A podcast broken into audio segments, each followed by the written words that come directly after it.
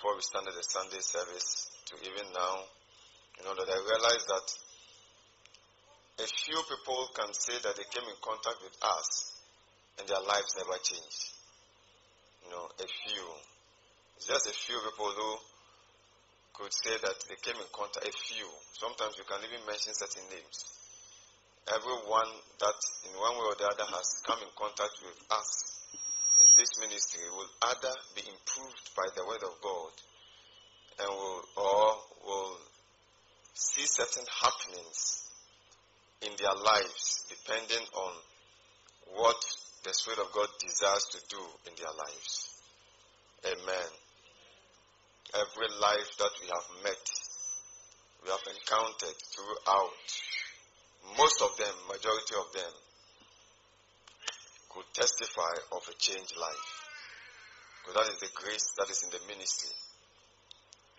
If all those whose lives have changed from this ministry, some got houses, cars, good jobs, if all of them were being faithful and committed to this ministry, then I don't think where we should be by this time. You know. But there are a lot of names we can mention, present and past. You can't deny the authenticity of the grace in this ministry unless you are blind Bartimaeus You can't deny it. We may not make a lot of noise about it, but you can't deny it. You can't deny the lives that have been changed from the onset till today. You know, and that is a proof that anyone that associates them, that's the proof that God has sent us. We may not know which particular nation that we will be in that our name will be viral. But that is not up to us. That is up to Him. But we have to be faithful in what is asked us to do. I don't know whether you understand what I'm saying. Why? Because, you know, God has when to expose a person.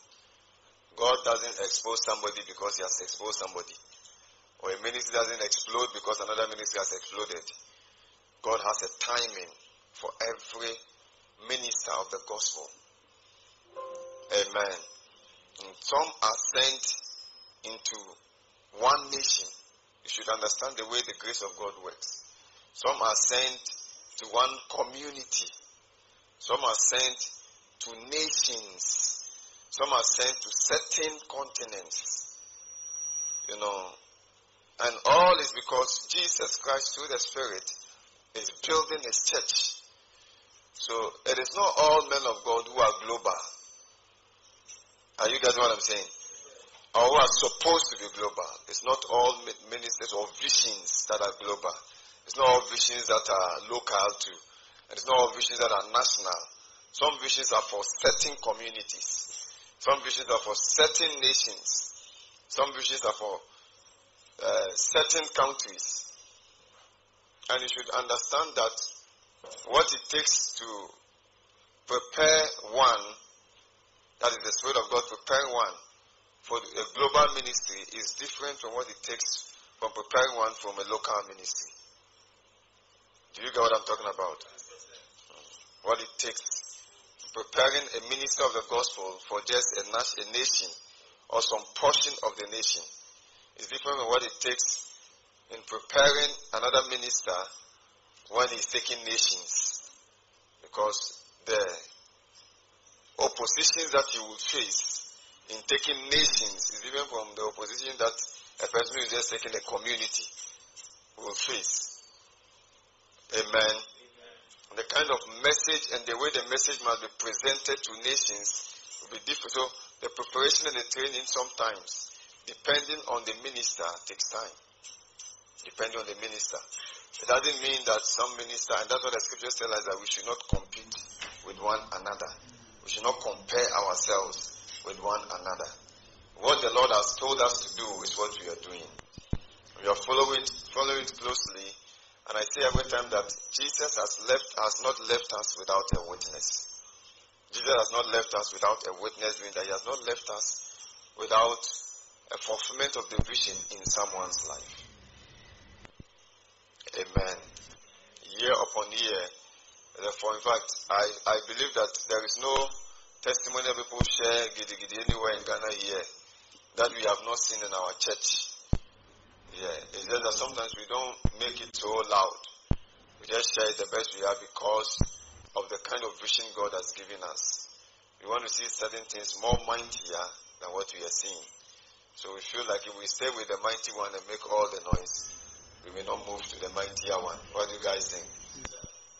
So I just want to tell you, if you are following the man of God and you follow closely, without prayers, what is expected that it happens in your life, the Spirit of God, through the grace He's giving to the man of God, will, will perform that in your life. That grace, you see it working in your life. Did you hear what I said? Yeah. And you see it working in the lives of the Christians, the church, and the people that God has given to us. God has given each one of us, every minister, is a people. You know, a people. There's no need going to steal somebody's, uh, what do you call sheep. Know, everyone has his people. And there's a timing when they come in multitudes. There's a timing when they come little by little. All are designed by the Spirit. There is nothing that is hidden before the eyes of the Holy Spirit when it comes to the building of the church. The Bible says that except the Lord builds the house, don't know what it says. It the labor in vain that builds it meaning that the house is built by God Himself. Are you hearing what I'm saying? Through His servants. I said the Lord builds the house. It says they labor in vain that builds it. And every house is built by a man, the Bible says. But it is God that builds all things. That's what the scripture says.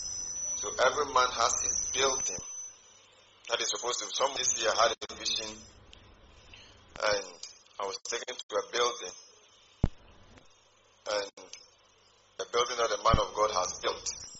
And the man had left that building and was building another one. And the man who was with me in the vision said he did not understand why he that this man left this building and started building this one. He said that this has taken a lot of money, it has taken a lot of time, and it will not fulfill its purpose. But instead of going to build another one, he should have just added what he wanted to add in the new building to the old one. Then later he gave me a book. And the book was filled with the, the book was the drawing of the building that the person had built. And then he said, This is what I want you to build. And when I, somewhere around about three months ago, and when I looked at the building he was talking about, it's very similar to the one the man had built. Just that the man had left certain things out, certain three things out of the building, and was building another one with three things. And it was like there was no need for that. You know. And they gave me the, is it what we call the plan. And from that time, I realized that sometimes in ministry you are doing something, but it doesn't mean it's the full fulfillment of God wants you to do, what God wants you to do. You know, He shows you all of that and tells you, Father, explain to me all the graces that must be working in the ministry. It's not one grace that works or two graces. So I said this recently. I said that on all our programs we'll be doing next year, depending on how the Spirit of God leads us and all that. We didn't turn the programs into prophecies, prophecies, prophecies. No. Why? Because there are graces. And sometimes if you are not careful, you will miss the other graces and not pursue them because you are so with just this grace. You are seeing it as the only way. You know. But once he shows you the different things, you have to pursue it. It's God's role to give us a plan and the purpose for the plan And it is our role to pursue the plan and the purpose with the right purpose. You understand what I said? So it's important that as we follow, I want us to look at something in the book of uh, in the book of Judges chapter six. Judges chapter six, verse one to seven. Judges chapter 6. Oh, we love you, Jesus. Amen. So your commitment to the ministry is so important. Your faithfulness to the ministry is very important. None of it will go waste. Amen. When you see somebody in this ministry struggling after so many years, and I'm telling you here as leaders, don't just listen to what the person says because the person comes to church. You understand? I observe and analyze the person's followership of what we are doing. Did you hear what I said? And this is not just for today, for tomorrow. Because I believe that in the future we all do things for this ministry. What do you guys think? So observe the the, the genuine followership. There are people who can make noise, talk, talk as if they are doing what you are, they are part of what you are doing. But they don't even know what we taught on Sunday. Thought less of what we are teaching today. So there are some people I know who are doing very well in this ministry who are no longer doing very well. There are some too who couldn't really grasp all the things we taught. They were here with us. And some are still living here with us, but they've not really grasped all the things that we've been teaching. You know, they don't know what we are actually about. And I'm not talking about those new converts we just came, people who are just coming and we are still working on them. I'm talking about people who have been with us for a while. You realize they don't really grasp, you know, if you have, you, you can't follow this ministry for a period of time and begin to talk bad about it. You can't. You can't because you hardly have an issue with what we do here. Do you understand what I'm saying? You hardly have an issue with what we do here. What do we do here? Deaconess, what do we do? We teach the Word of God. We teach the Word of God and we open the Scriptures, look into the Scriptures, and we show you what you should do with what you are learning. And we do all that it takes to help you, not just for you to get something, but for your spiritual life also to be built. Is that not true? We do all what it takes to also be a blessing in such a way that people will not come struggling. There are people, for example, Emmanuel, who is go, says he's going and all of that. Uh, uh, God opened a, a, door, another door for her, for him and all that. He can't stand anywhere and say, Papa took my money. No. The highest he has done is the thousand Ghana he gave me. By vision. That one came by after two or three years. It came by vision. If the Spirit of God had not gone to say, you owe this man of God, oh, look at your life today, and all of that, wouldn't even have got it. Hmm. We don't coerce people with seed here. We take our seeds that we have to take. But we don't coerce people with seeds here. Amen. You see, when people are going down, they look for people to blame. One of the things I say every time that when you see that you are going down, talk to the Holy Spirit. There are things that you may feel you are right about unless or until you've spoken to the Holy Spirit. And you realize that no, you are wrong. It's just your pride that is making you feel that you are right. Do you get what I'm talking about? If we will talk to the Holy Spirit, He will judge us. He will help us to judge ourselves.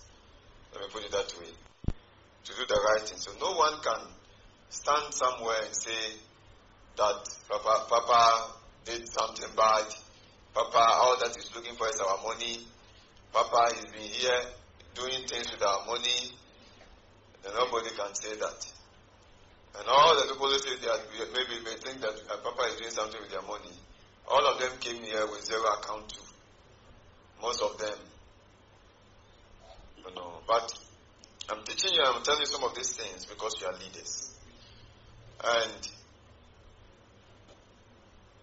it's important that we learn how to observe and analyze people as leaders. Don't just jump into what somebody is saying. Amen. Remember, I said that the scriptures last week I said it's mark them that cause divisions and avoid such people. Divisions. God is not the author of confusion. You can't build your vision within a vision. You can't do that. Because God is not the author of confusion. And there are men who followed certain men of God and became great. it did not appear that they will become great, but they became great. They didn't look like they will become great, but they became great. When God loves you, He sends a man of God into your life to help you. God loves you. Everybody God loves, He sends a man of God to help you. Amen. I, I know, not that I believe, I know that WCN is a global vision. I know without a shadow of doubt.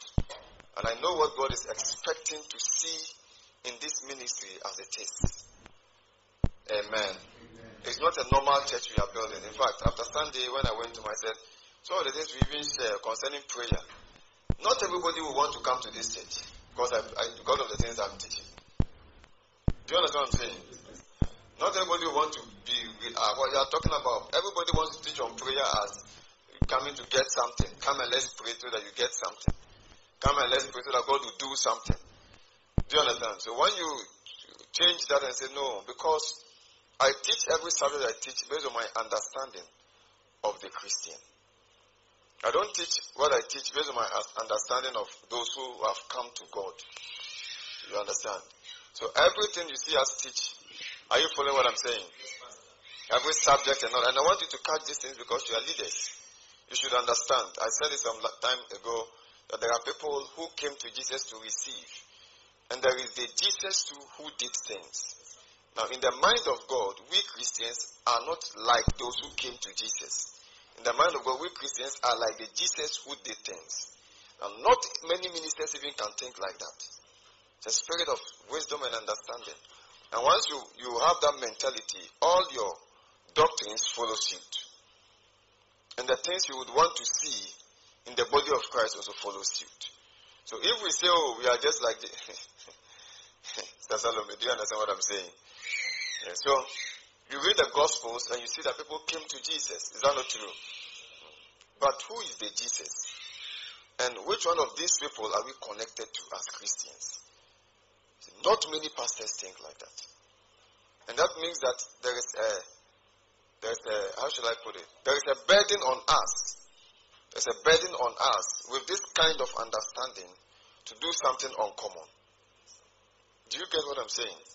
Hmm. So you can see a pastor and say, oh, this pastor is great, this pastor is powerful. But by the person's understanding and, and, and doctrine, you know what he's after, and sometimes why people may be even after what he's doing. But that is not what God wants me to do. So I don't have to come just trying to build a church based on how people are so tra- want something and all that. But to build a church where, where Christians know they are capable and the, the ability they have in Christ and how to put it to work. Amen. Hear what I said? And if we are we are following what I just said, then our understanding of prayer will also change. Do you understand what I said? That's why I talk about the sentiments of the Lord Jesus in prayers. There's a way Jesus prayed. It's different. There's a way Bartimaeus, if he was praying to Jesus, will pray. Do you understand? And there's a way if Jesus was praying to the Father, he will pray. Depending on where we are, I'm just using blind Bartimaeus or all those who came to Jesus in one way or the other. Who heard what I said? Who's following what I'm sharing with you? So it affects all the things you teach on grace, on love, on faith, everything. You see. You will not teach faith as coming to using your faith to get something from God. You will be teaching faith on using your faith to do something like Jesus. Then it becomes a different teacher. This one is different from what I already know. Because what you already know is about people who are coming to Jesus. What you are talking about is about Jesus who has made us like him and how we can function like him. It's a difference. Are you following what I'm teaching? But what I'm trying to say, that's why I always say that we have a message. Make sure you stay with the message. You listen to the message. And the message forms part of you. It's very important. We are not, this is not a normal church. And I believe, I know that this is a church going to nations. We have a message. We have a higher syllabus for the body of Christ. Yes, we have a message. And not just we have a message, we have some certain manifestations based on the message that the world must see. Yes, sir. Hear what I said? So, Judges chapter 6, verse. Are you following what I'm teaching you? Yes, I have to finish this thing today. What do you guys think? Listen, the children of Israel did evil in the sight of the Lord, and the Lord delivered them into the hand of Midian, or Midian, seven years. Continue. One, we are reading one to seven quickly. And the hand of Midian prevailed against Israel. And because of the Midianites, the children of Israel made them the dens which are in the mountains and caves and strongholds. Uh-huh. And so it was when Israel had sown at the Midianites. See the Midianites uh, in ceremony they were doing. When the Israelites had sown, because the Israelites were afraid of them, the Midianites. The Midianites came up, and the Amalekites and the children of the east, even they came up against them verse 4. And they encamped against them and destroyed the increase of the earth, till thou come unto Gaza, and left no sustenance for Israel, neither sheep nor ox nor ass. Mm-hmm, verse 5. So the Midianites will come and take all the things that they have. Once they sow, they will come and take.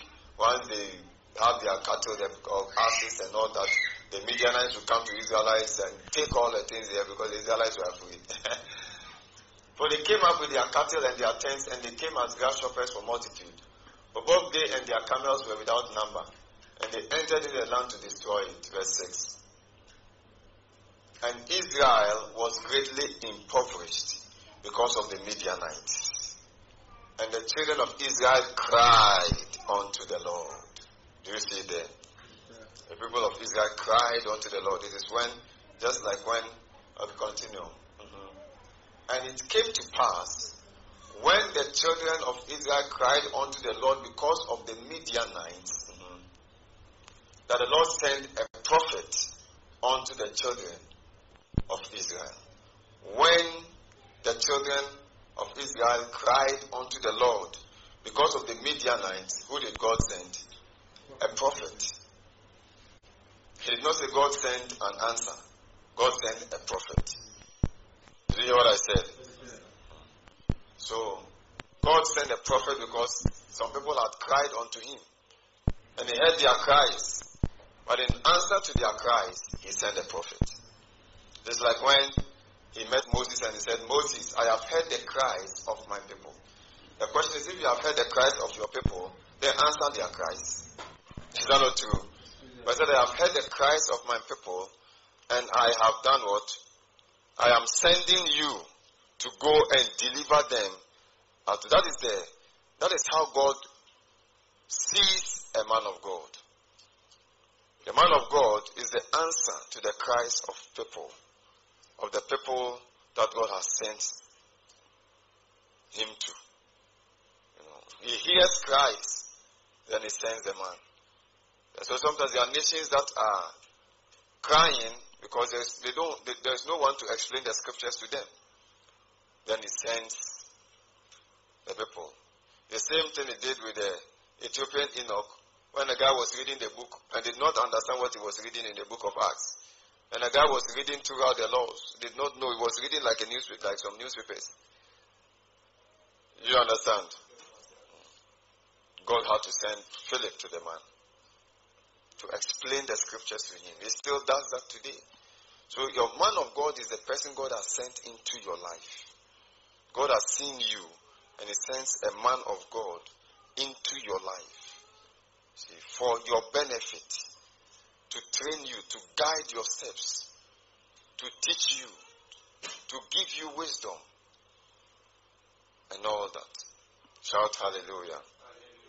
Now let's go to Samuel. First Samuel chapter 22, verse 2. Oh, Jesus. Shadabahatasa. Who is in church today? First Samuel chapter 22, verse 2. One of the many years to come, you will be using this same message to teach others who are under you. Shout amen to that. Amen. Maybe you'll be pastors of nations somewhere, somewhere, in nations somewhere. You say, Papa taught us this. Amen. First Samuel 22, verse 2. Can we start from verse 1? Uh, David therefore departed thence and escaped. This was when Saul was after David. And escaped to the cave. Are we talking about following your man of God? escaped to the cave Adullam. And when his brethren and all his father's house heard it, they went down there to him. Verse 2. When his brethren and all his father's house, they went down to him because he was being pursued by Saul and was running for his life. He had been anointed a king in place of Saul, but the right time had not yet arrived for him to take the throne. And Saul knew that, and Saul, out of envy, was pursuing David. And David was running for his life. And the Bible says that he ran to a cave called Adullam. And when the people in his household heard that David has run there, knowing he has been anointed, a mighty man, the household followed him there. Amen. They did not follow him there to be rich. They did not follow him there to analyze him. They followed him because they knew there was something about his life that was peculiar. Did you hear what I said? And then he said, and everyone that was in distress, and everyone that was in debt, and everyone that was discontented, gathered themselves unto him, and he became a captain over them. And there were with him about 400 men. Look at it there. Everyone that was in distress, was in debt, discontented, they all gathered themselves unto David. And he became a captain over them. And there were with him about 400 men. So he had about 400 men with him. They all gathered unto him.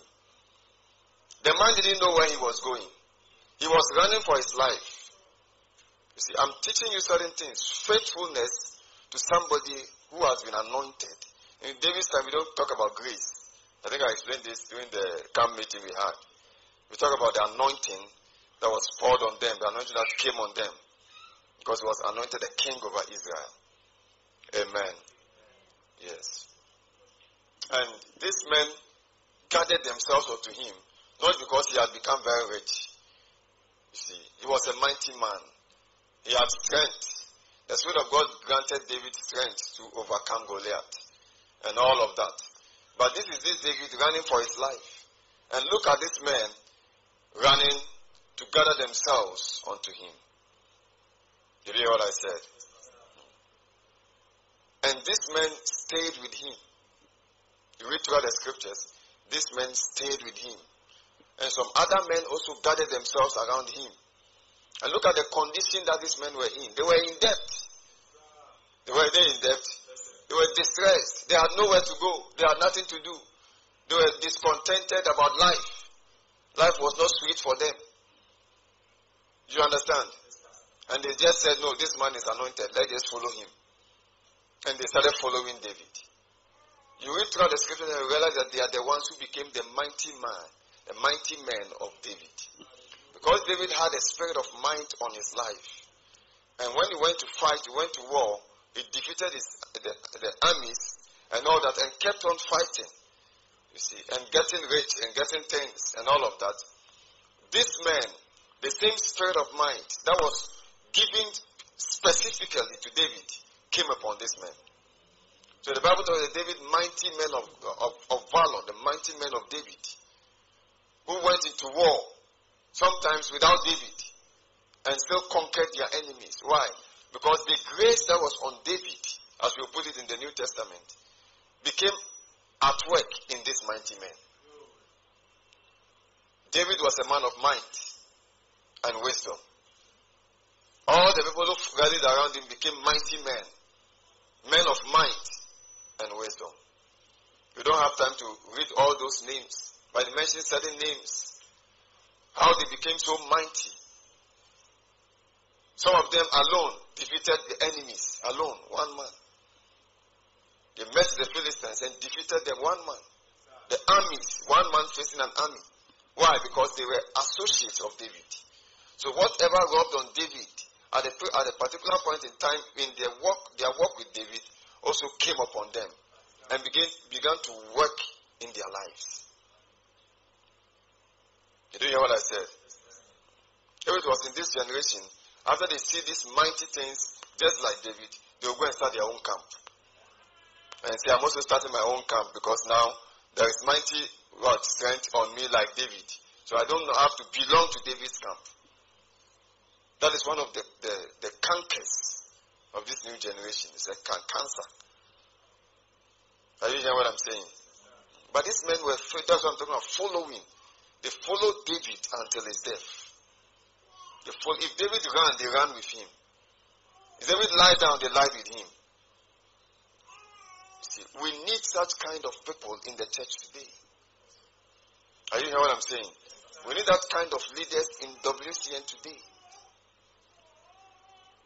Amen. And God will give us those leaders in Jesus' name. Amen. Who is following what I'm sharing? Go to 2 Samuel chapter 23. Okay. So today, when a little thing, something small from the man of God comes upon someone, or something small of the man of God, then it's like, oh, let me also go and start my camp and gather people around me. You know. But you read and you see that this man stayed with David. When he got access to Saul to kill him, it was one of them who said that let's kill Saul today. And David said, No. I refuse to touch the Lord's anointed. Several times. He went to battle and they went with him. Even though he had not been made king at that time, he had been made king, but he had not been enthroned. Saul had not yet died. He didn't kill Saul to become a king. He waited. Wait, when you are with the man of God, even if you think God has called you to do any ministry, the, the proper way to, to, to make sure you don't follow, you don't, you don't come under a curse, is to stay with that person until that person, the timing, and the person releases you. That's what David did. Saul was on the throne. God anointed David when Saul was on the throne. God had rejected Saul, but God did not kill Saul. Are you following? Because God is principled and He follows His leadership. Are you following what I'm saying? These are some of the reasons people go up and yeah, then they are down. There are no people who years back they learned a little things of all these things that we, some of us have been sharing and all that. And they were moving from churches to churches. They invite them and they'll go and stand and be teaching like Papa P is teaching, like I've heard all that Papa P can teach. And all that. What is it that he can preach and we can preach again? But David didn't do that. Men who fear God and have reverence for Him know how to deal with His things. David could have gone with his army because at the point in time he had become very mighty and everybody was scared when they saw David coming. God had given him strength. In fact, you read the scripture very soon, it says that David's strength was more than 2,000 military men joined together, one man. So if he wanted to take, just go to Saul and kill him, wouldn't he have killed him? But I said, No. No. I don't touch the Lord's anointed. But he, he also was anointed. So you could say, I'm also anointed like Saul. Like today, people do. That's the that's what I was talking about rebellious and he looked over oh, P. You understand? Or am I not also anointed like Saul? After all, Samuel anointed Saul, and Samuel too anointed me. In fact, he even made us made everybody stand till I was anointed. Is that not true? And describe his own like it's unique and then go to the palace to kill Saul and take over. But no, he knew the timing. And even though God had anointed him, God will put him on the throne at the right time. That's how to follow a man of God.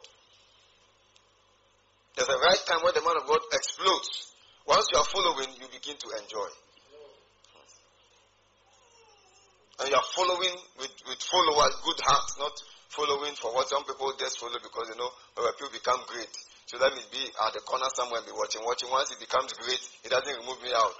I know all those people in the church. How do you guys think? So they are just hiding by the corner. Then some of them at the period of time they say, Oh, David was so tired. And so, oh, you know, I was sharing something today. I was, I was a, a lot of things were coming to my mind today. I said second Samuel, right? Chapter 23, verse 8 to 39. You know, when Jesus chose his disciples. The Bible said he had other 70 or 72 that he sent to go and do one or two. Is that not true? You will call them the 72 elders or 70 elders. And let's say they were elders and the others were disciples. And he sent them. One day he taught something they didn't understand. He taught about drinking his blood and eating his body. And people were shocked, what kind of teaching is this? Are we, uh, what, cannibals or what is he talking about today? These men have been hearing Pastor Jesus teach. They've always been hearing Pastor Jesus as he taught the word of God, as he healed the sick, as he did miracles. They were following him. Because he didn't just appoint them out of the blues. They were following him, aside the disciples.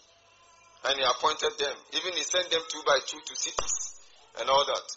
But in the Gospel of John, John tells us that Jesus taught about eating his bread, eating his flesh, and drinking his blood. And these people did not understand what Pastor Jesus was sharing. They could have waited and said, Pastor, the, all the parables we've been sharing with you, explain, but this one we don't really know what you're talking about. Is that not true? After he shared and they saw that they didn't understand, they stood up and carried their bags and luggages and left the church. They left Jesus' church. Jesus is, you see, people leave churches. Somebody said something People leave churches for several reasons. It doesn't mean God is not in the church. Uh, the, the, man of God, the woman of God is doing something wrong. Do you understand what I'm saying? For certain reasons. But we can't explain all of that now. But these people got offended at the teaching of Jesus. And they left the church. Jesus didn't go around binding demons and say, ah, these are demons that have influenced these people wrongly. Do you understand? No. He said, he looked at his disciples that were with him, including Iscariot, and said, Will you also follow them? Will you go? And Simon said, No, Master, we have nowhere to go. You have the words of eternal life. Where are we going to? The others were with Jesus, heard all his teachings. This particular teaching didn't go well for them. Are you following what I'm saying? So Jesus could determine the, the what was in their heart to do that. That is why he didn't say, Go and call them back and let me explain. Did he say that? He didn't say, go and bring them back. Let me explain very well. Ah, why have they left my church? No, no, no, no, no. He looked at them as they were going and left them to let them go. Then he asked Peter and others, will you also join them? So that it will be like only me and I will just start another church again. See, starting church again, when somebody starts a church, it's not new. Even God had to start a church again. Do you understand what I'm saying?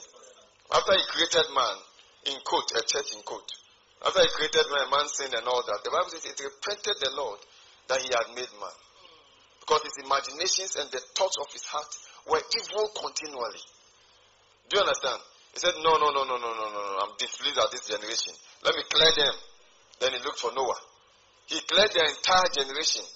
That is letting is like Jesus leaving all the multitude and the 72 and all that to just go. You go and let it be left with 12 of us. We will still start the church the way it is. And the whole generation died by the flood and saved only eight souls. How many souls? Eight church members. God had eight church members. And after the eight souls, what did he do with them? He started a new race or a, race, Noah's race from that generation again. Because he saw that these people wouldn't help me. And he cleared all of them. And brought new people who bring, who will help him. And truly, from Noah, we get to where? We get to Abraham. Who heard what I said? So those things happen. Things like this happen. Amen. Things like this happen. The same as the people left. They all left, and it was there with Jesus and his 12 disciples, including Iscariot. And we, there is nowhere in the scriptures where he mentions the name of the, the 72 or even mentions them again. The Bible never said that when they were in the upper room, when Jesus came, the 72 were among them. And the Bible never recorded also that when they were in the upper room, the 70 had come back again to be among them. No. They mentioned women and Mary and other Jesus' brothers and all that. But never mentions those 70 who left. Because Jesus never called them back. So now people say it's not everybody who leaves church that we call that please come back. Or because hello, why you not coming to church? Please come.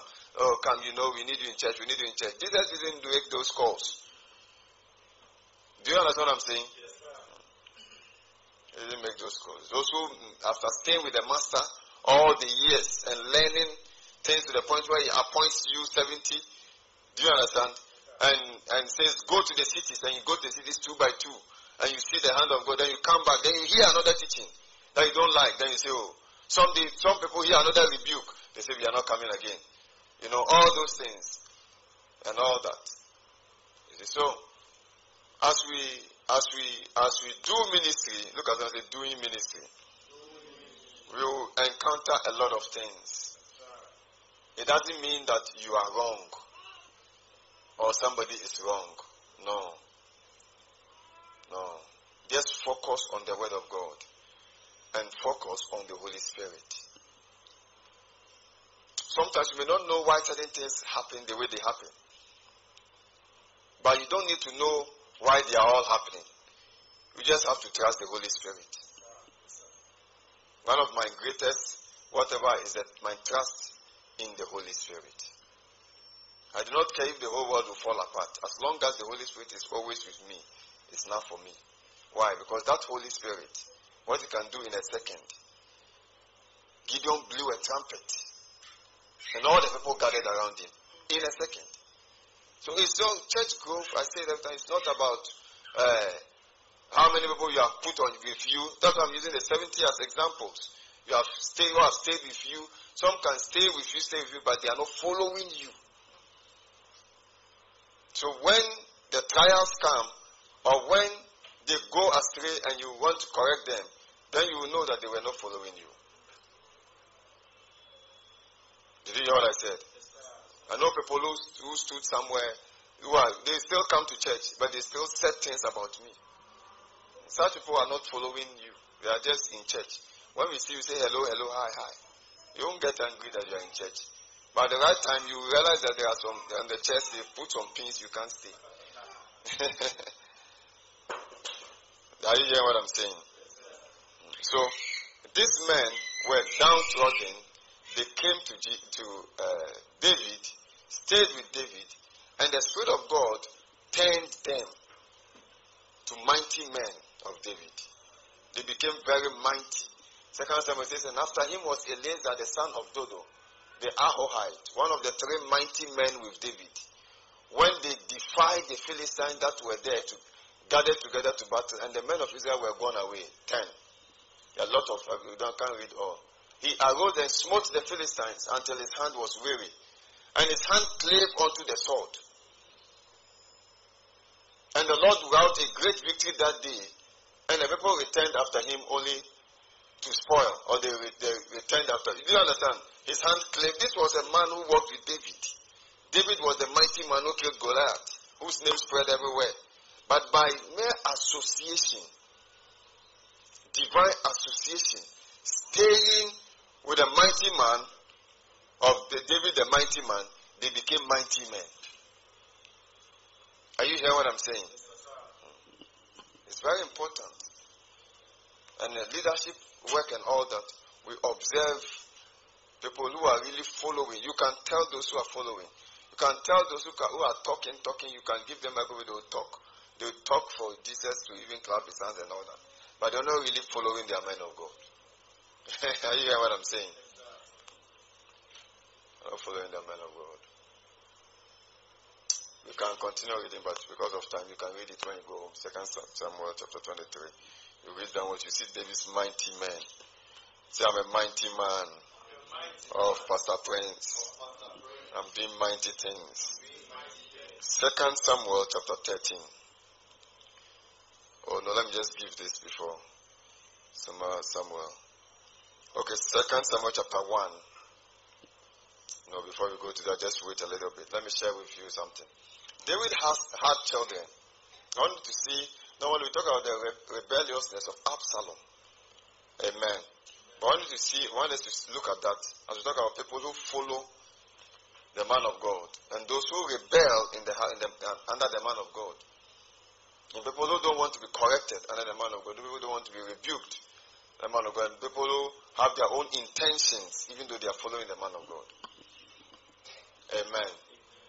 You should, you should, as a leader of the church, you should look at all of that and you don't condone rebels, even if it is hundreds of them, and they are all living, thousands of them, you don't condone rebels. Because once that heart is there, even if they pretend they have changed, they will still rebel. You do hear what I said? People who can follow and the man of God. We are Christians who can follow any man of God. To them, they are their own men of God. They can't follow. And those are the people who go to churches just to talk, talk, talk, talk. everybody who has rebelled even this year, you realize there are those who have always been talking that we know about that we don't talk. And we still greet and shake and say, hello, how are you doing? May the Lord bless you. They've always been rebelling in their hearts. I know some of them who came to kneel down in my house to beg after rebelling. But you realize that that heart is still there. So when you correct them in their heart, they want to still rebel. It's like, why, is, why should he be able to talk to me like that? Who is he to talk to me? If there is this thing that makes them feel nobody should talk to them the way we are talking to them. You see. Starting something is, is different from ending it. Starting something is different from ending it. There are people who have, said, I said there was a man of God who left Pastor B and felt he has, he has arrived and was talking against uh, this, uh, the, the, man of God, Pastor B. There are men of God like that. They've all gone into what? Oblivion. Because sometimes eh, ministry is not the people you are praying for or the preaching you can preach. Ministry is your walk with the Spirit. That's where ministry begins. Ministry about your walk with the Spirit. How you should be, what you should be doing at every. There is nothing I share, no message I share that doesn't come from the Holy Spirit. There's no message. There's no message like this. When I say I don't have anything to share, I say, Pastor, well, go and preach because I don't have anything to share. So now you feel your microphone is not really in your hands. So you said, go and share something. But every time you see me come to teach, I teach based on what the Holy Spirit has given to me to teach. As to which people is after is up to him. Is that not true? But we teach what we are asked to teach. We don't I don't we don't just I'm not don't just come and preach because somebody has preached it. No. I preach what the Holy Spirit leads me to preach. And sometimes the message, the way you should even write the sentences and communicate the sentences are all given to you to teach. Sometimes you see what you should do and then you go about doing it. Just follow the Holy Spirit. Do you understand? So it's not about uh, I pray for somebody. We pray for this.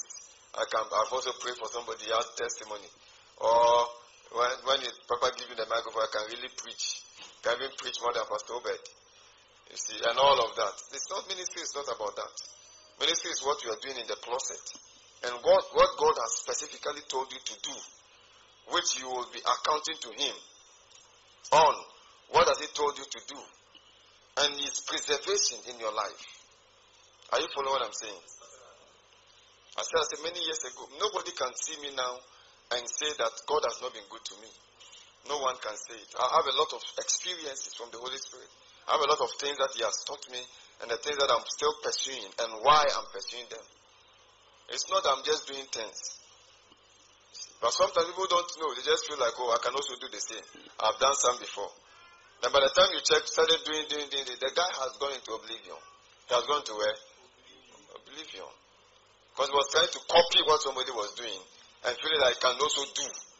You know, instead of me putting my money into this vision for it to work, I can have my money to be, do my own thing. I know people like that who felt God has called them to. God has called them to.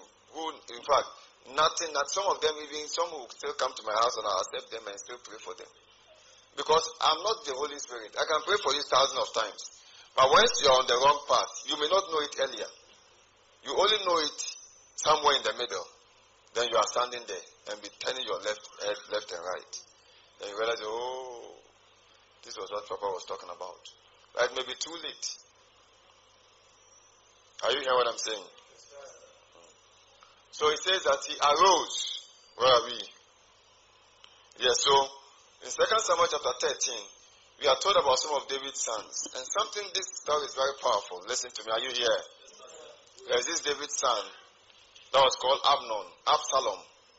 He had many sons. David had many sons. And there was Absalom, and there was one called Amnon. And Absalom had a daughter called Tamar. And this Amnon, who was also David's son, fell in love with Tamar, the sister of Absalom. And the Bible says he fell in love with her so much that he didn't know what to do. When he's walking around, he'll be displeased. He, he was displeased at himself that such a beautiful sister is there. And he didn't know what to do. So one of his friends discovered and said, went to him and said, Kojo, why are you always, you are the king's son, but what is wrong with you? And then he said, it's not me, I've fallen in love with my sister. Absalom's uh, what? Sister, my, my, my half brother, my half sister. And I don't know what to do. For any time I see her, all my body begins to shake. And then the friend said, Oh, let me give you a, a counsel. What you should do is I just pretend as if you are sick. And uh, tell your father to bring Tamar to take care of you. And then when she comes, you rape her or something like that. And he did it and raped her. The Bible says after he raped her and threw her out of the house, he became, the, the, the love left and hatred came into his heart. He began to hate her. And the, the, the lady went to Absalom, his brother, and told Absalom, his brother. In fact, it's a, whole uh, nice story to, to read. It has a lot of lessons. And Absalom was not happy, but kept it to himself. And waited for two years to revenge. And went to his father after two years and said, I'm also throwing a party. Can you, can, can you join us, King David? King David said, I don't have the time to join your party. Invite your friends. And he said, Look, I've invited my friends, but let my brothers to come, including Amnon.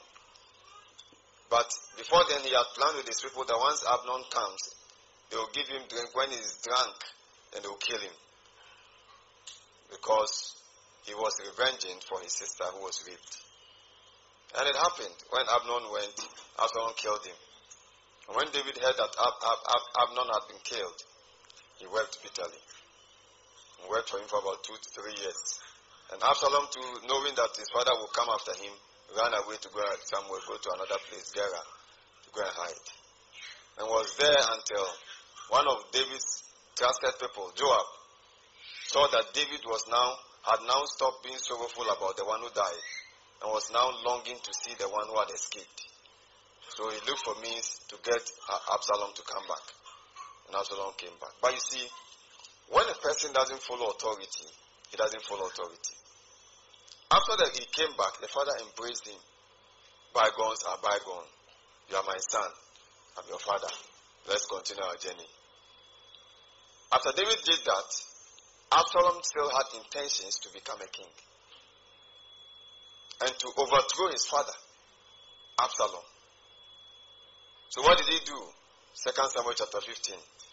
He would, first of all, he dealt with an issue he felt his father didn't deal with it well. Do you understand? So his father didn't deal with the, the, his sister's issue well. And he, he, he, took the whole law into his hands and dealt with it well and ran away. And the father forgave him and brought him back to life. Is that not true? Came back. When he came, he was now planning. So he got some chariots, some horses, and 50 other people, and they went to the city gate in Jerusalem. At that time, David had become king.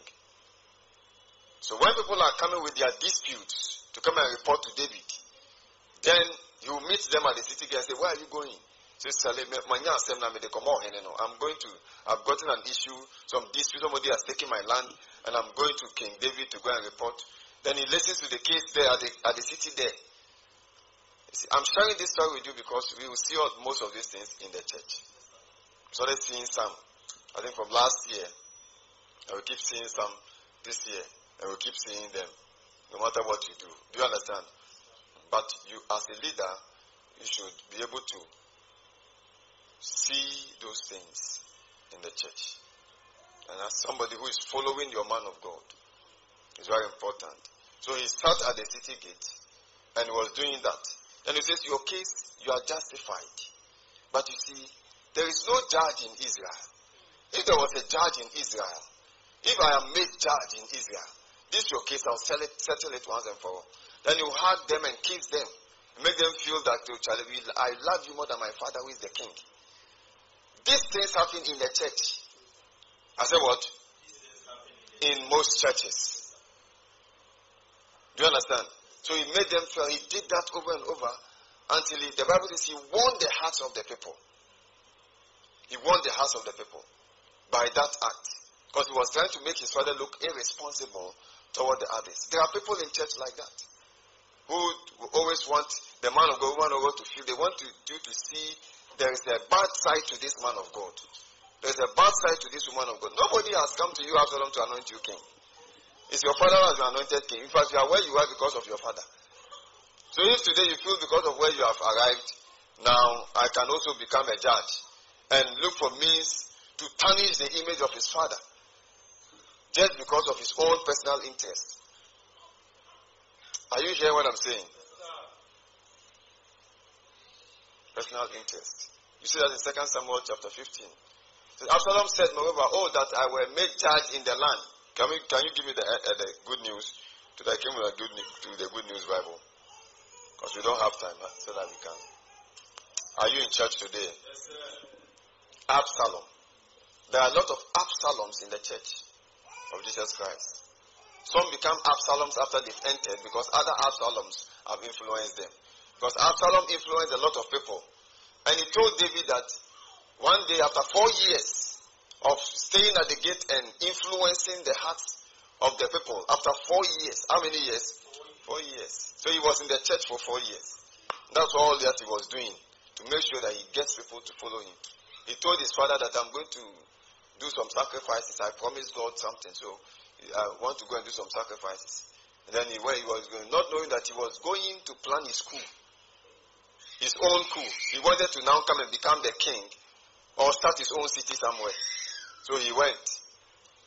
And David was in the house when he was told that Kwesi, Otia, oh, ah, your son Absalom has already rebelled though. In fact, he has gathered a lot of men, following about 400 men. They are all following him. They say he is a better king than you. And all of that. No, when you are in a church, and there's a father in the church, and there are things that he hears or he sees and doesn't address them, it doesn't mean that he can't address them easily. Sometimes he wants to wait for for for the right time. You know, wants to wait for the right time. And sometimes if he waits out for the right time, you may even at the right time rebel until you end up like Absalom. I've said that if you rebel in the church, you end up just like all those in the Christian, all those in the Bible who rebelled, their end. You will not see that at the beginning, but you see that at the end. Because the seeds you plant in the kingdom will follow you. There's a man of God who broke away from Wellness Chapel or the Post Church. You see, he couldn't start branches. Because the seed, once you sow that seed, if you start branches, they will break like you did. It's. Once you start going, you, you don't see it now, but when you say, I'm starting my church, my church, then you see that people, the seed you have sown, people are sowing the same seed in your life. And then your, you, your whole head will not be turning upside down. Eh? But you didn't know that is a seed that is now working. You may think it's some demon, but it's not any demon. Are you hearing what I'm saying? So loyalty to your man of God is very key. Did I say something there? Loyalty. So he says that, and Absalom would add, if only I were appointed judge in the land, then everyone who has a complaint or case could come to me and I would see that he gets justice. See what he's saying? If I'm appointed king, eh, I'm appointed, appointed judge. His father is there, but it's within the congregation telling people, if you, I'm the one made the leader, if I'm the one who was made this. Do you get what I'm saying? Telling people things, bad influences of certain people, bad things. And Absalom would add, if only I were appointed, uh-huh, verse 5. We don't have time to read, so you can write it down and read Absalom's case. But you see, 18, let's go to 2 Samuel 18. Absalom. After he had rebelled, and David flee, you know, David could have, the, the, the amazing thing was that David was, was, even though he was a warrior, he had a good heart. And people always think that when you have a good heart, you don't know what you're about. See, when you have a good heart, you can see that people are rebelling, or somebody is doing something bad, or somebody is gossiping and all that, and still flow with the person. Because you, in your mind, as a minister, as you keep teaching the word of God, the word of God will help those people to come out of that. Those are those who want to really genuinely want to come out of that.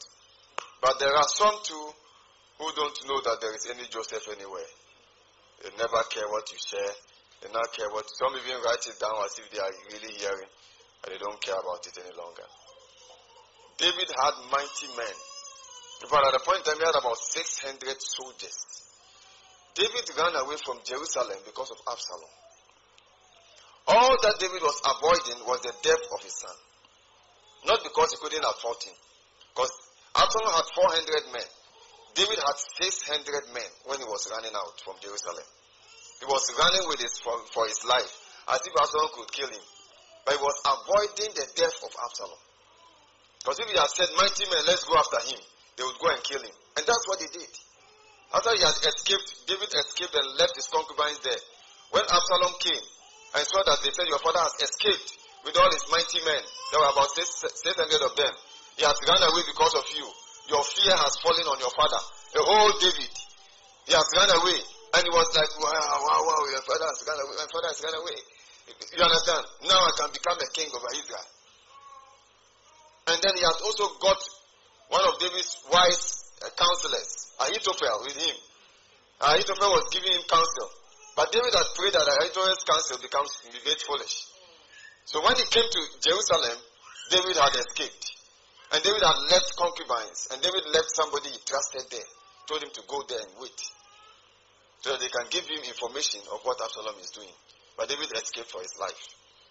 With all the people that were with him and his military men, or his mighty men, mighty as they were, they all escaped. Because why did they escape? Because David escaped. Because David left, they left with him. If David had given them orders, let's go and fight, they would have followed him. Following him throughout. So they you are prophesying early, early to, to it's like your, your prophecies have come early at this age. What do you guys think? And then David and his 600 mighty men and other people who were with him ran and left certain concubines. When Absalom came and met the concubines, he said that, he said, he asked Ahithophel, Ahithophel said that if you want to show the people that you have strength, the people of Israel, that you have strength, your father is so fearful when he hears your name. Go and sleep with all the concubines that your father left. And he did that. So he was following foolish counsel and he didn't know. Until Ahithophel told him again. He said, for you to, for the people to now know that you are now very powerful, take some men, go after David, kill him, and leave his mighty men, bring his mighty men with you. The whole Israel will know that you are so mighty, you are powerful than your father. He said, okay, sir.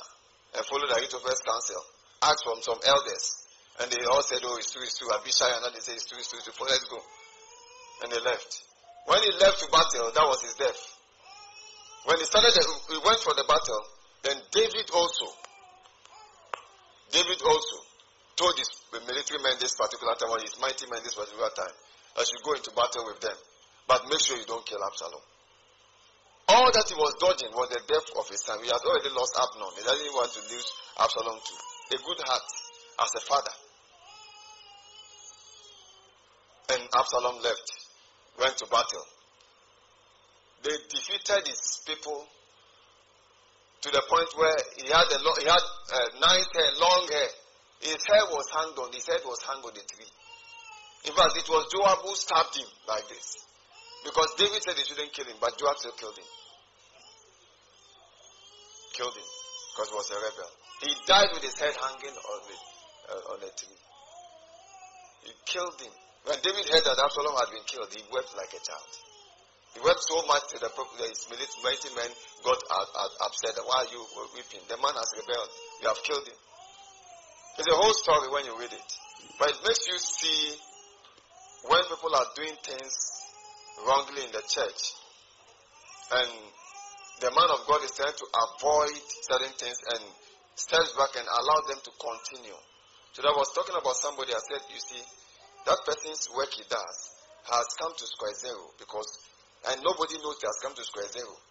But we know that the person's work has come to square zero because from the beginning going, he has always felt that without him, you don't have ministry. Every everything you tell the person, the person will rebel. Everything you tell the person it looks like I, am my own what master, I'm my own boss. I said, this person's life has come to square zero. People will think, oh, this is person who is very close to Papa. You can be close to me and not follow me. Can be. You can call for church service, you won't come. You can call for you, you give excuse. Your, those excuses, eh, they don't affect me. You know, one of the things I've realized that God doesn't do things in my life because of numbers or because of people. It's just me and my Holy Spirit, and whatever He wants to do, He will do. But the other people who you want to see them blessed, who don't get blessed, you know, you'll be wondering why by this time this person should be so at this level. Why is this person at this level? And you realize that, like uh, uh, Isaac, was it Isaac or Jacob, who said, unstable as water? Said, Reuben, you are my firstborn. Are you following what I'm teaching you? That was Jacob. It is, Reuben, you are my firstborn. My firstborn means that you are the first one who came. If you are talking about church, who came first? Yeah, I'm the one who came first. You are one of those who came first. But it says, because you are unstable as water, you will not excel. What does it mean? It says you are unstable as water. This mean, it means you, you, you are not stable. When we position you, you can't stay. When we tell you this, you, can, you are making own decision. When we say let's go, you say no, let, let me pass here. It says you are not stable. You shall not excel. So excelling also in, in excelling uh, has to do with being stable in what you are doing. Who heard what I said there? So sometimes people don't understand why the blessings is just passing behind them. It's because sometimes they are not ready to follow. If you are your own boss, we advise you, you won't take it. We move, you won't do this. We give you this, you won't do it. You are there, you feel I have my own t- ideas, I can do things, and all of that. You are unstable water. Following a man of God. I've seen a lot of things this past five years or what? How many years? Five years. I've seen God has helped me to see a lot of things in these five years. How people are. And why people, Christians, don't get blessed. And why people, Christians, even don't get rewarded for what they do in the house of God. They don't see the reward. Do you understand? I've seen a lot of things. And sometimes I wonder. Because the more you share, the more some people think it's not me he's talking to. He's talking to all of us. Instead of picking and say, no, this thing, I've been wrong here, let me correct it. So it's not me he's talking to. You know what I said? Absalom's head got caught up in branches because he decided to occupy a position and nobody had given him. He thought because people had rallied behind him, he was uh, uh, the center of what? So at the center of it all. So the people have rallied. In fact, I have 400 people following me. Somebody came to see me like that. I've, I've stayed with Pastor Obed, Pastor Ofe, Mommy, and all that, and some other guys who were with us. And I was there one day when somebody came to see me and said, Papa, I have so and so people in those so and so countries who are connected to me. You see, if I do, I, I want to go say I should start my own church. If I do it, you know, do you understand? People think like that. They think because people are with them, that is how to, that's church. You see, but you realize that by the time you take the step, because the Spirit has not told you specifically what you should do, by the time you take the step, all those people you are, for which you are looking at and said and saying they, they are no longer there. They've all left you. Are you hearing what I'm saying? Is that very important? Is that very important? So they fought, they, they, fought Absalom, and he died. A young man, he died, and his father wept. But he had rebelled. So his death would have happened sooner. But they were giving him the opportunity to turn back. But he decided that once I've rebelled, and all the others who have, have rebelled, we have all rebelled. Is that not true? Hmm, hmm. Shout glory. glory. So I'm just I just shared this story for you to know how people can be and when you have time when you go home, I hope you read it. You read the story. Second Samuel chapter five uh, chapter fifteen verse one to nine. Second Samuel chapter eighteen going and see what happened with Absalom. Amen. Second Samuel chapter 1 from verse 1 to 16. Let's look at that quickly. Today I want to make sure I finish this thing and then. Who is following what I'm teaching? Are you getting blessed? Yeah, it's so important. So he said, after Saul's death, after Saul's death, because Saul was chasing David, do you understand? And Saul died in battle. But look at the whole story. It is so powerful. Oh, thank you, Jesus. After Saul's death, David came back from his victory over the Amalekites. and stayed in Ziklag for two days. Uh-huh. The next day, a young man arrived from Saul's camp to show his grief. He had torn his clothes and put dirt on his head. He went to David and bowed to the ground in respect. Uh-huh. Verse 3. David asked him, Where have you come from? That's a young man. He says, I have escaped from the Israelite camp. He answered, verse 4, quickly. We are reading from verse 1 to 16. Uh-huh. Tell me what happened. David said, Our army ran away from the battle. He replied, and many of our men were killed. Saul and his son Jonathan were also killed. Verse 5. How do you know that Saul and Jonathan are dead? David asked him. Verse 6. He answered, I happened to be on Mount Gilboa and I saw that Saul was leaning on his spear, and that the chariots and cavalry of the enemy were closing in on him. Uh-huh. Then he turned around, saw me, and called to me. I answered, Yes, sir. Uh-huh. He asked who I was, and I told him that I was an Amalekite. Verse 9. Uh-huh. Then he said, Come here and kill me. I have been badly wounded, and I am about to die. The guy said that Saul, he saw Saul. Saul said, Come and kill me because I'm about to die. Uh-huh. He was reporting this to David. So I went up to him and killed him. That is, he's saying he killed Saul, the king, the anointed one. Because I knew that he would die anyway as soon as he fell. Then I took the crown from his head and the bracelet from his arm, and I have brought them to you, sir. Verse 12 verse 11. David tore his clothes in sorrow, and all his men did the same. This one side of the scripture I like so much. This, when David tore his clothes in sorrow because his arch enemy, Saul, had died, he was supposed to rejoice, but he said no. And tore his clothes in sorrow. The Bible says all his men, give me the King James of that. All his men also did the same. When, he talk, when you're following a man of God, when he tears his clothes, you tear your clothes too. You don't say, I'm not part of it. It is them. You can never be blessed with that mentality. You can hardly be blessed. When, and I say, when you talk about blessing, you're talking about blessings. You're not talking about you got a job. Thank God for the, all those testimonies. But there are levels of blessings the Spirit of God can bring into your hands. Because you can't follow your pastor. Shout glory. Then David took hold of on his clothes and rent them and likewise all the men that were with him. Verse 12. Continue. And they mourned and wept and fasted until even for Saul and for Jonathan his son and for the people of the Lord and for the house of Israel because they were fallen by the sword. This was David's attitude. And not only David, all the men that were with him. None of them came to me and said, But that is your enemy. He was looking for you to, he wanted you to die. Now if he has been killed, then you should rejoice. None of them. Because the king has lied down and is fasting and is crying and is mourning, everybody says we are also mourning with him. You see the attitude of followership. And they mourned and wept and fasted until even for Saul. Oh, is that not powerful? Yeah. Verse 13. And David said unto the young man that told him, Whence art thou? And he answered, I am the son of a stranger, an Amalekite. Go back to the good news, verse 14. We are reading just verse 16. Is that not powerful? This is also something you can, the Good News Bible. Shout hallelujah. Who is getting blessed here? David asked him, David asked the young man who had brought him the news, had, asked the young man who had brought him the news, Where are you from?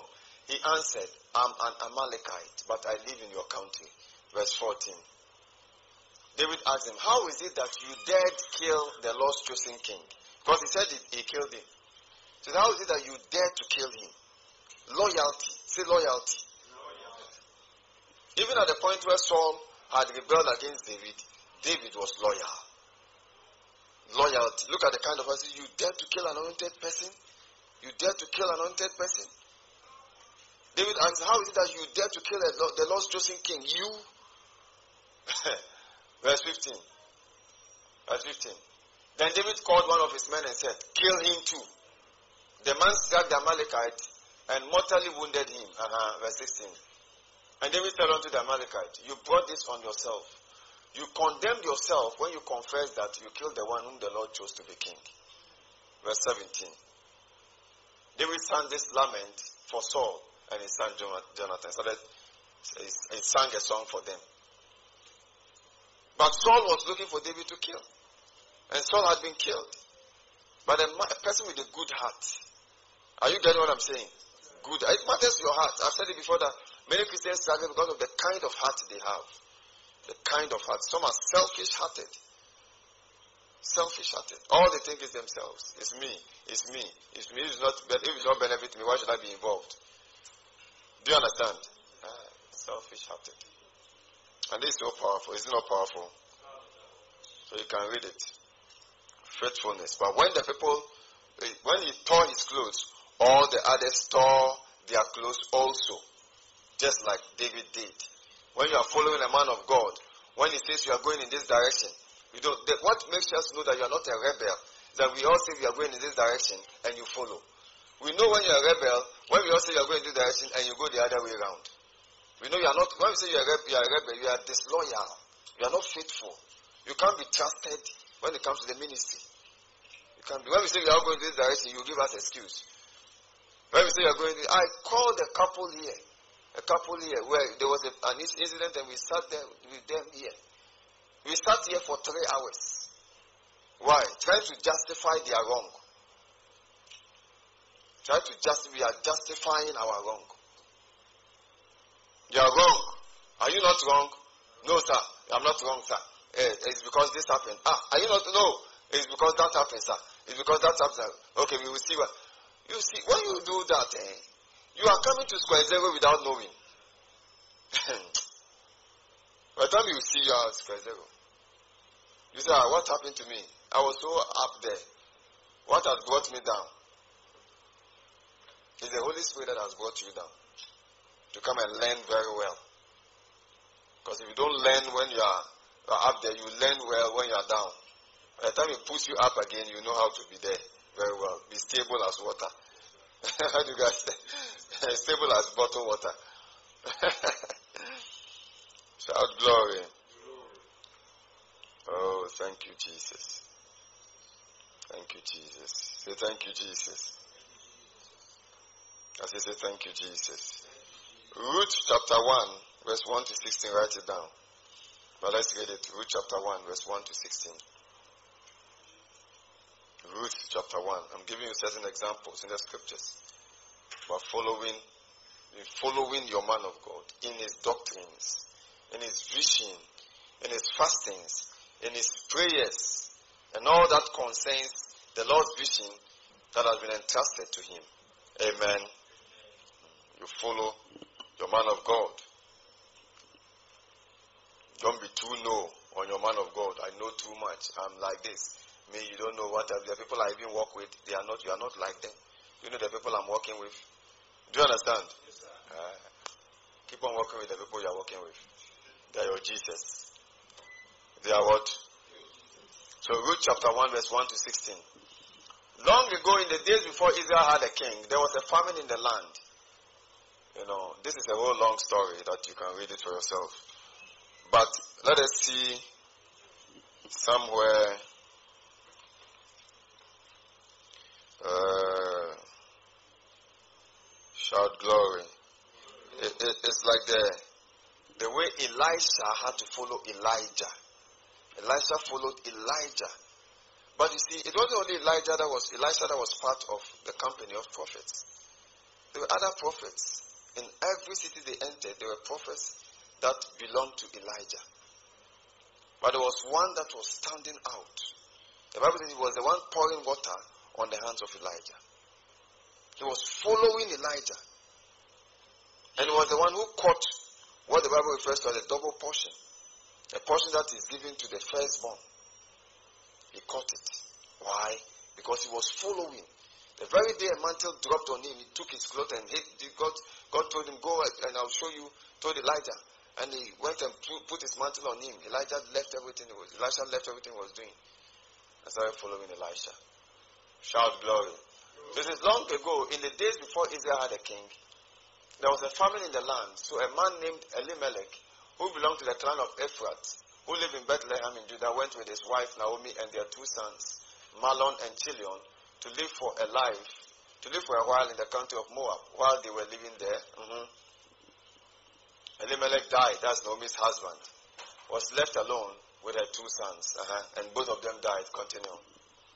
Who married Moabite women, Orpah and Ruth, about 10 years later. Uh-huh. So these two boys married Orpah and Ruth. Uh-huh.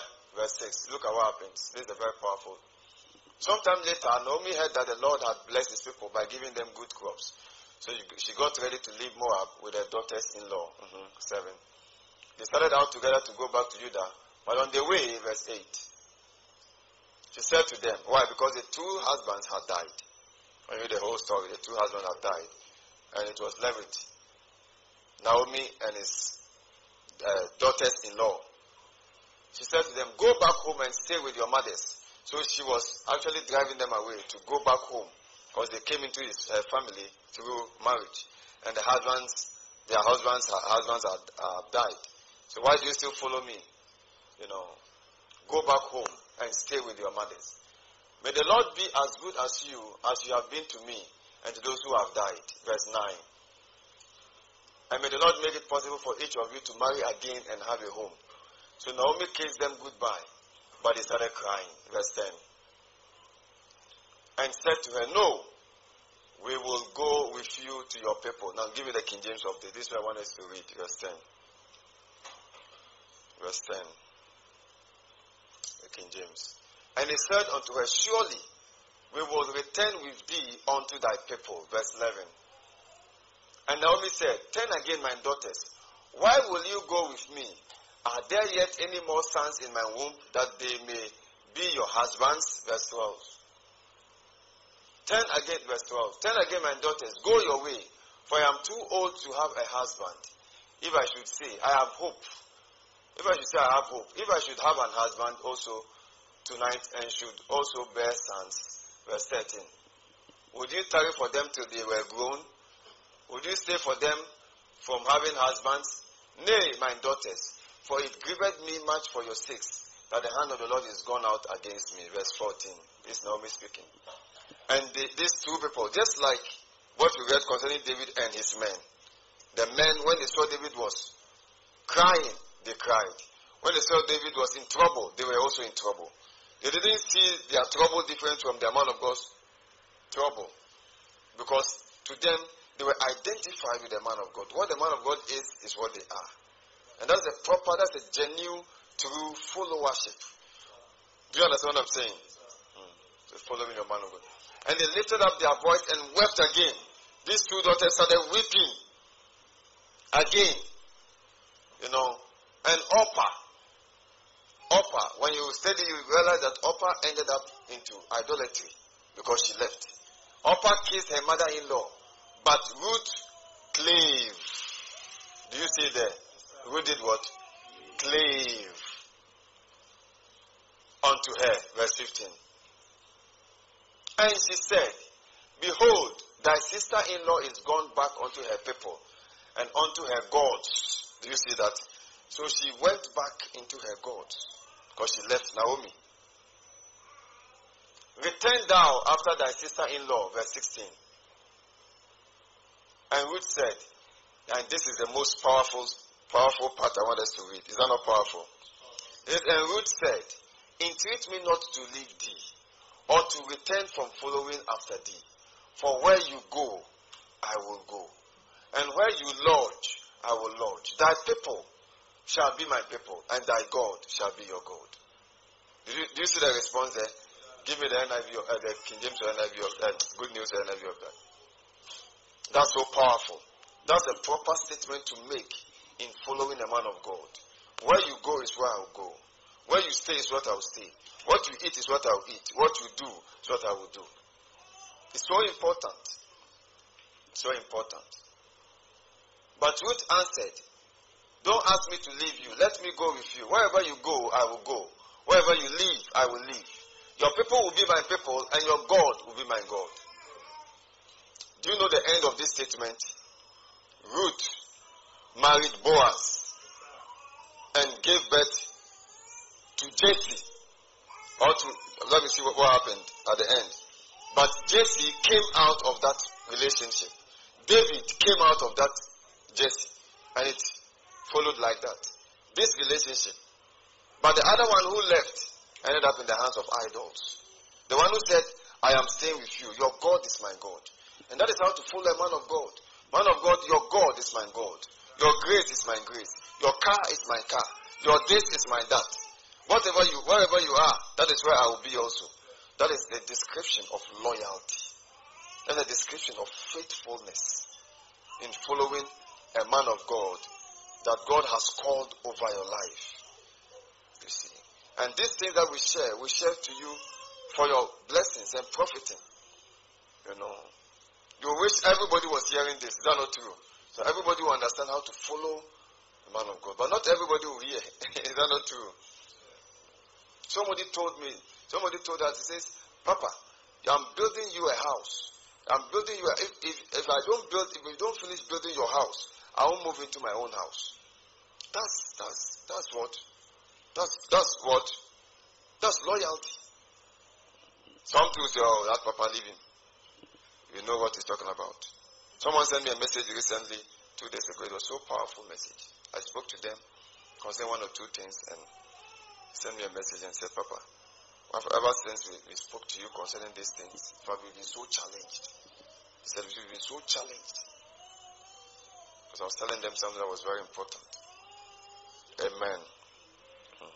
There are people too within the church that you will not, whatever you say, they will not hear, they will not mind you. In fact, Sunday when I was leaving, uh, someone said something, was it Dickness who said something, that this lady who did the wedding owes us a lot of things. In fact, we have to, uh, it was when our last who became what?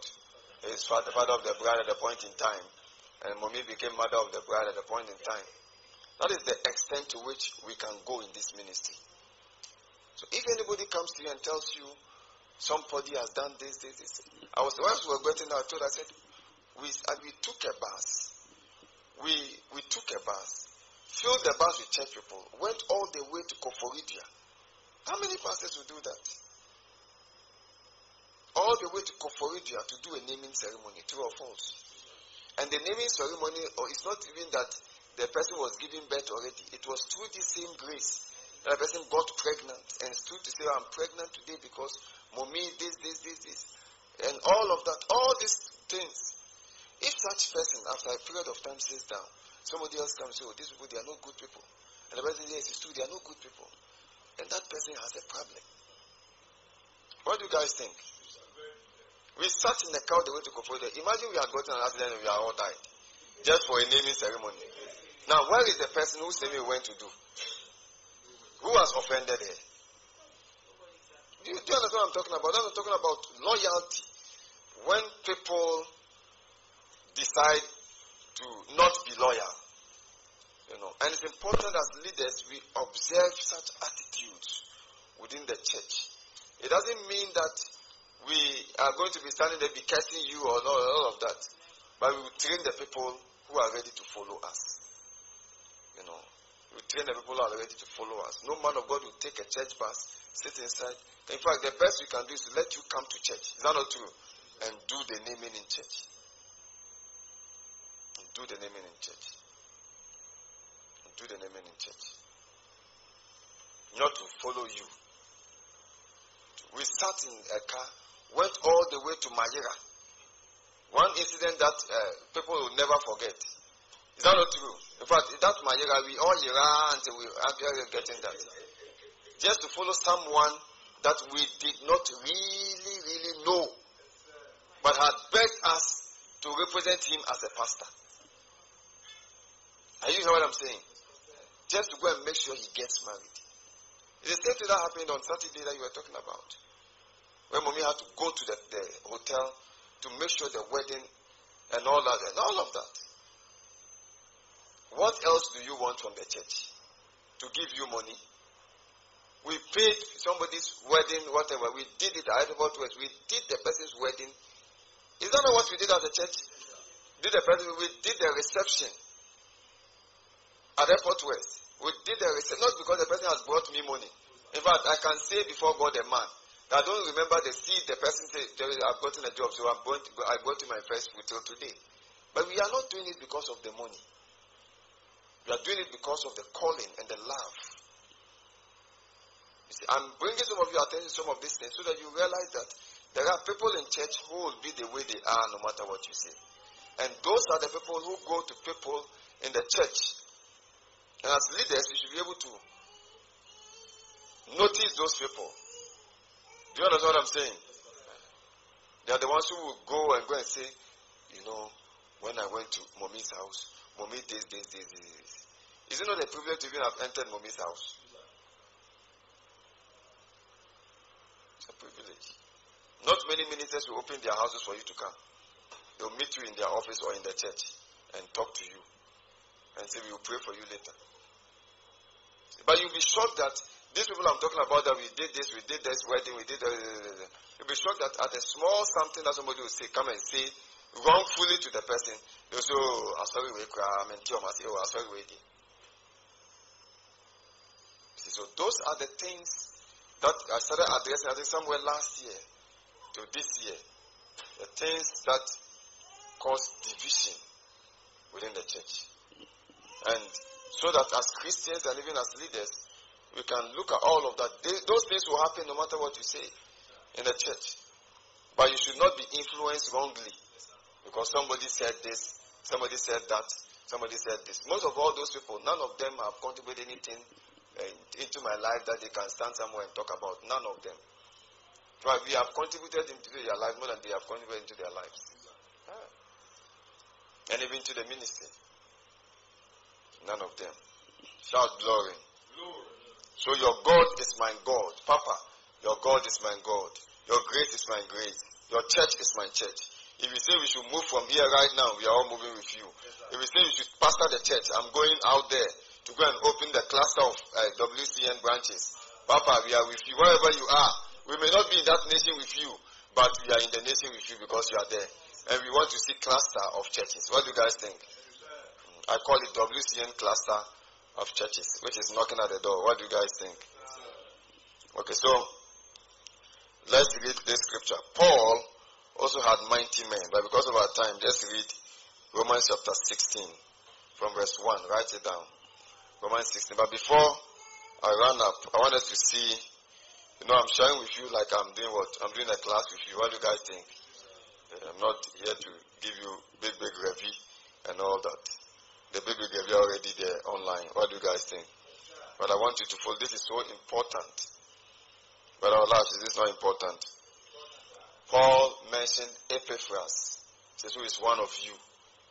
Saluted you. Says, always laboring. That's Colossians chapter, Colossians chapter 4, right? Verse, somewhere verse 12. Say, who is, look at it, look for it from me. Colossians chapter 4, verse 12. It's one of the favorite scriptures. It mentioned Epaphras. But do you see David's mighty, he talked about uh, uh, Paul's mighty men also. Mighty men. Paul also had mighty men who were with him.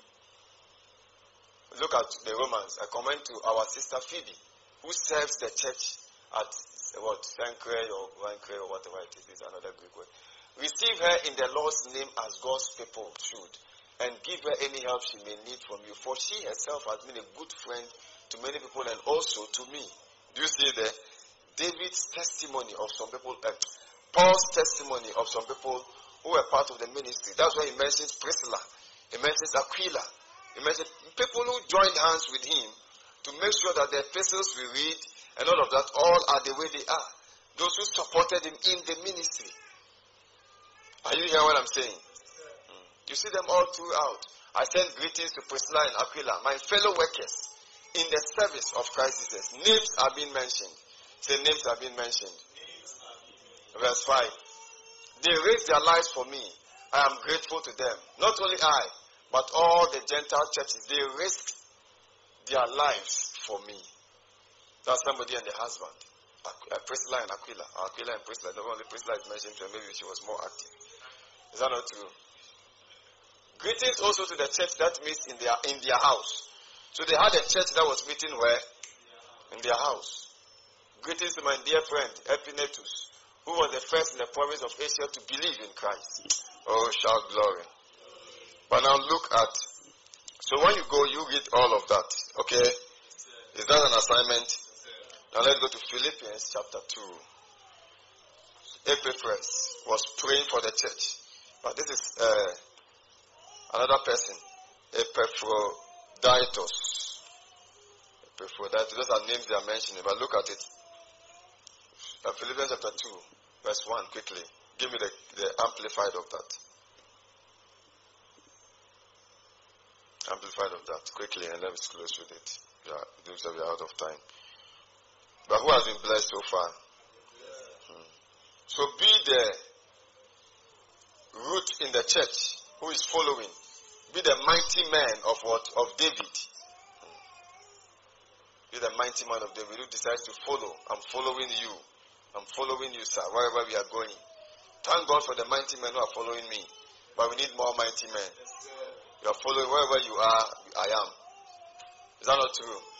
Some will fall by the wayside, like Pastor Chris said. Said at the point in time when he gave some small, small giftings to some people and they started prophesying, they became proud and fell by the wayside. And so sometimes people will fall by the wayside, but those who follow will see the blessings of the Lord. Amen. So he says that what?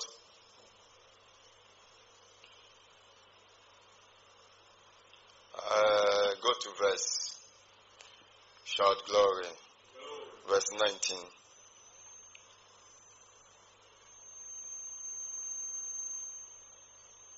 We'll start from somewhere, verse 10, and let me see what is there. Uh, Philippians chapter 2. I read there. Now, the name of Jesus, now count verse 11. Mm-hmm. Verse 12. Therefore, my dear ones, as you have always obeyed in my. Give me the NIV. This one is too plenty for me. Shout glory. Give me the NIV of that. We are closing with this scripture. I want you to see what Paul said concerning certain people. Therefore, my dear friends, as you have always obeyed, not only in my presence, but now much more in my absence, continue to work out your salvation with fear and trembling. Verse 13. For it is God who works in you to will and to act according to his good purpose. Verse 14. Do everything without complaining or arguing. Verse 15. So that you may become blameless and pure, children of God without fault. You see why we are, why we are talking following. Children of God without fault.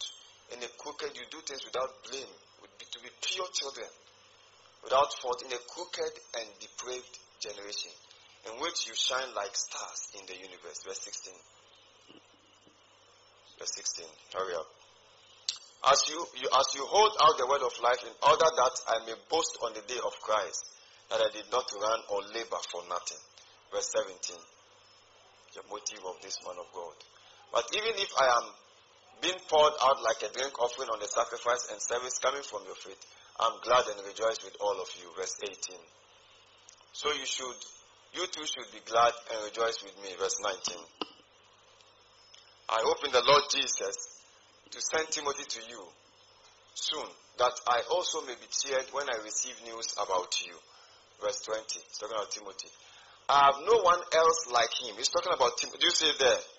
This scripture is so important. Says, I want to send Timothy to you. Then says, I have no one else like him who takes a genuine interest in your welfare.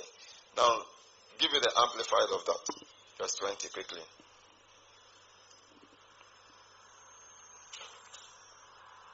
Are we there?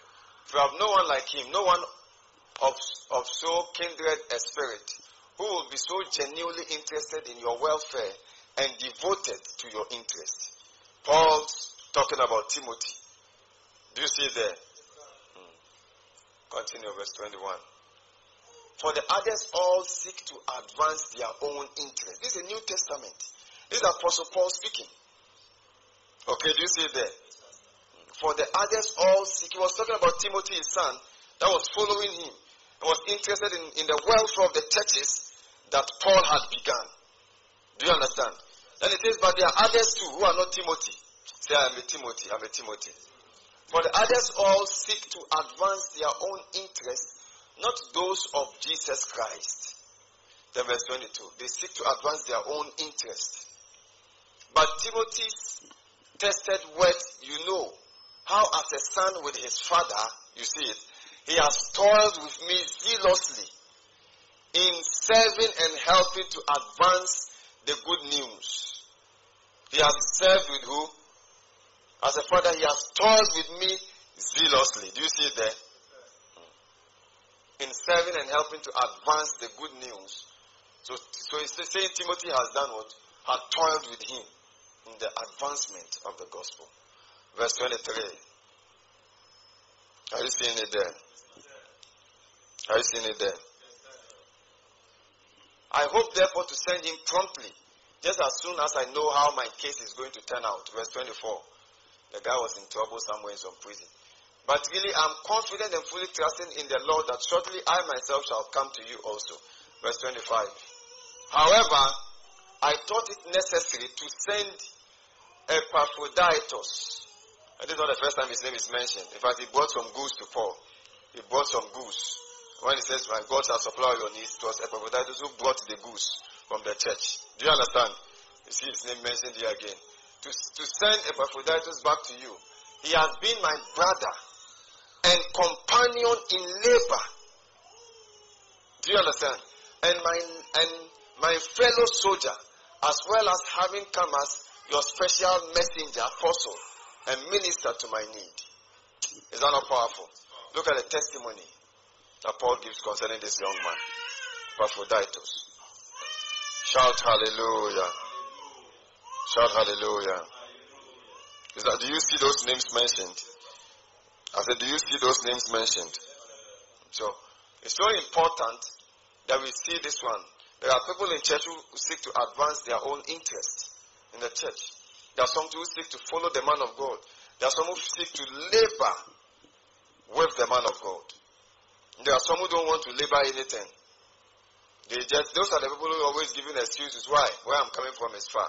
Why? Why didn't you come for this? Even leaders, among the leaders, they are the ones who say, "Oh, Papa, uh, uh, locked us outside the last time," and all that and be saying all kinds of things, even as leaders. But it's so important that you labor with your man of God. You follow him in whatever he is doing. And you labor together in his vision to make sure that what the Lord wants to accomplish on the earth, for which you came to be part of, that vision is accomplished on the earth. If you are here with me, shout hallelujah. So we can even appoint you a pastor and you are not laboring with us. When we see that, we can say, no, you can't be a pastor again. You, being a pastor, if we put you into an office, you can't function. You go and relax. That's what uh, what a church last year. Some church did that, and some people were complaining and all that. Why will he? Will he? He says, "You are fruitless, pastor. Why should we keep you there? Is that not true?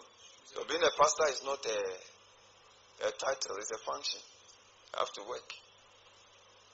You have to work. And you have to be ready to work. So if we call you want to be to say, No, no, no, Papa, I can't be a pastor now. I have so much work to do. As I speak to you, I work at this bank. There's another bank I'm working at. I'm working about five banks together. And I'm raising money. I can't be a pastor at all. Thank God for the, the Batek. Do you understand? You say, okay, okay. Then when you finish and you consider, you say, oh, I'll, I'll be a pastor, but let me see. I won't be available at all. You see, your those thoughts and motives, eh, they are revealed to the Spirit.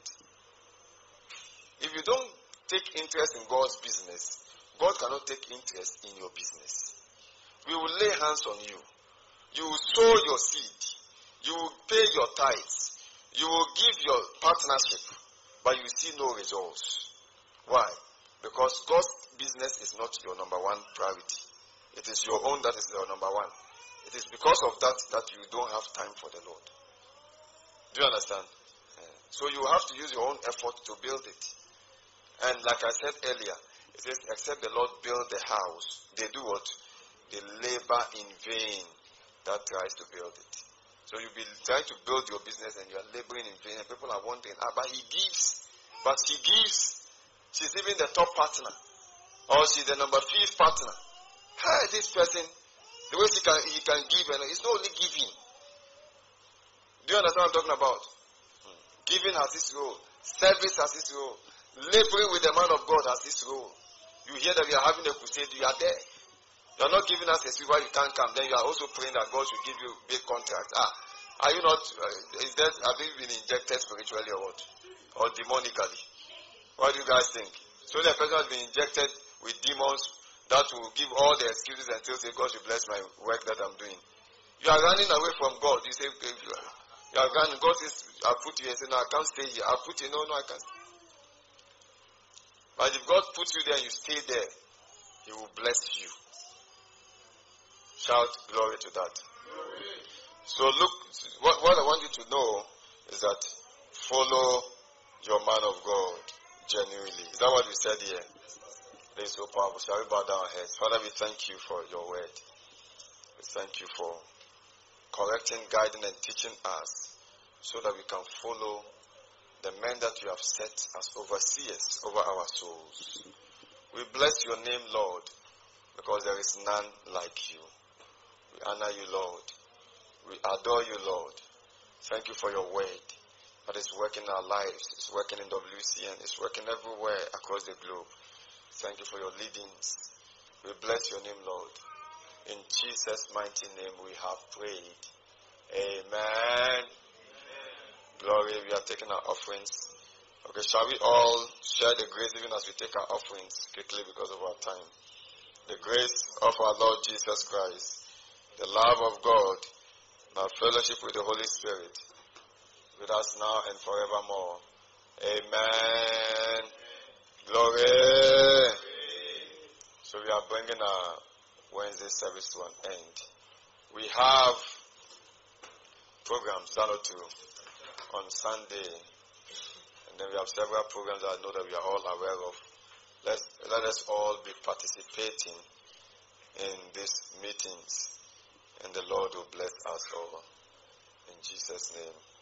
Amen. Glory. Glory. Hallelujah. So, good night to us all. God bless us, even as we sow our seed in the house of God. Amen.